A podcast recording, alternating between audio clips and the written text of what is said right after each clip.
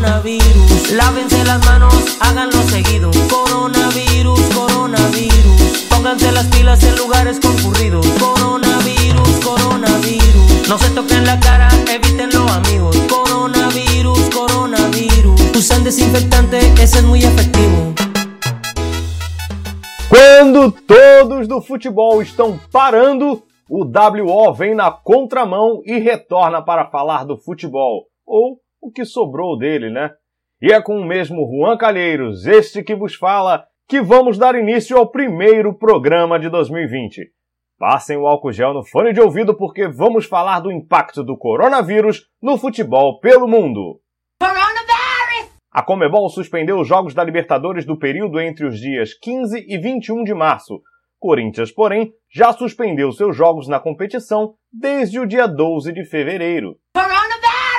A Comebol decidiu não realizar em março as duas primeiras rodadas das eliminatórias sul-americanas para a Copa do Mundo e, com isso, a CBF cancela a convocação da seleção principal e pré-olímpica o coronavírus larga na frente para a vaga no Qatar 2022.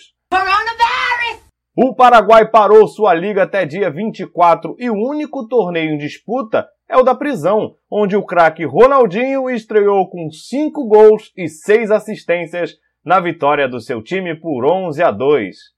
Poderia ser piada, mas parece que o bruxo está levando os rolês aleatórios longe demais. O Peru suspendeu até o dia 30 de março e sem a ajuda do azulzinho. A CBF determinou que os jogos nas capitais de Rio de Janeiro e São Paulo, válidos por qualquer competição, sejam sem presença de torcida. Botafogo se adiantou e vem fazendo isso desde o início do ano. Já o Vasco tomou atitude mais drástica e se recusa a disputar as competições. Flamengo segue preocupado já que a recomendação da Organização Mundial de Saúde é que não saia de casa, enquanto o Fluminense lamenta não ter mais o seu plano de saúde. Se tratando de um vírus mundial, o local mais seguro de São Paulo é o Allianz Parque. Federações de outros estados também determinaram o fechamento de portões. Minas Gerais, Rio Grande do Sul, Paraná, Goiás e Distrito Federal. A torcida do Cruzeiro foi a que mais se manifestou a favor da medida, agradecendo por não ter mais que ver o time jogar, ou tentar jogar, né? Já no Sul, o Grêmio entrou em campo de máscara contra o protesto à não paralisação dos campeonatos. Thiago Neves fez o gol de empate na virada em cima do São Luís e finalmente decidiu tirar um pouco a máscara que trouxe de Minas. Além das principais ligas da Europa, a UEFA decidiu não realizar na próxima semana os jogos previstos da Liga dos Campeões e da Liga Europa. As duas competições estão paradas por tempo indeterminado. Diante dessa medida, o público brasileiro vai ficar sem contato com o futebol e terá que ver o esporte similar praticado em nosso país. No Marrocos, os jogos estão sem público. Desde sempre. Voltando ao Rio de Janeiro, o governador Witzel se manifestou sobre os jogos com portões fechados com a seguinte frase: Portões fechados não tem aglomeração.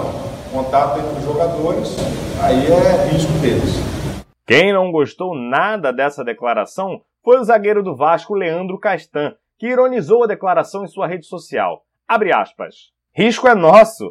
Obrigado pelo respeito com os atletas.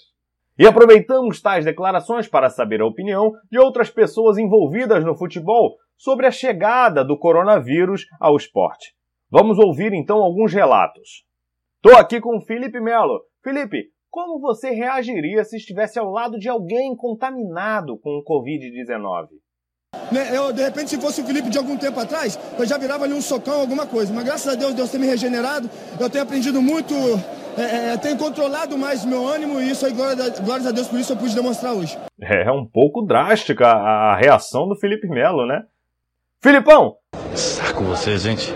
Fala pra galera aqui do Trave de Chinelo sobre o vírus. É, vocês estão de palhaçada, vocês querem se. se entre, entreviste um médico ali, ó.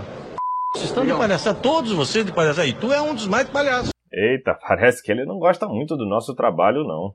Marinho, qual a visão do time do Santos em relação aí a essa pandemia? Vamos todo mundo junto. O grupo é forte e a gente vai sair dessa, eu tenho certeza. Eu fiquei sabendo que você tá contaminado. Tô? Ah. Que merda, hein? Sabia não? É? que merda, hein? Pô, não sabia. Ah! É. É, vocês me falaram agora. Que, que merda, hein? É, é isso. Ah. Luiz Fabiano, você prefere que os campeonatos continuem acontecendo ou que pare tudo para ajudar na briga contra esse vírus? Eu prefiro ajudar na briga. Sensato dessa vez aí o artilheiro Luiz Fabiano, hein? Agora, Fred, é, o que você acha do. do, do é, quer dizer, do. Vi, é, do. Como é, é, corona, Corona, né? Sabe nem fazer a pergunta, irmão? Gaguejou! É, gaguejei, mas há também quem esteja por fora aí dos acontecimentos, como o atacante João Paulo do Figueirense. Olha, eu não sei o que aconteceu, se aconteceu, não tô sabendo, mas eu acho que o futebol não é isso que aconteceu, porque eu não sei o que aconteceu. Hã? Estamos chegando ao final do programa e gostaria de deixar uma dica para todos os ouvintes. Para evitar a transmissão do coronavírus, evite fazer festas com mais de 20 convidados. Apenas Covid-19. É, e é com essa piadinha infame que vamos encerrando nosso primeiro episódio de 2020.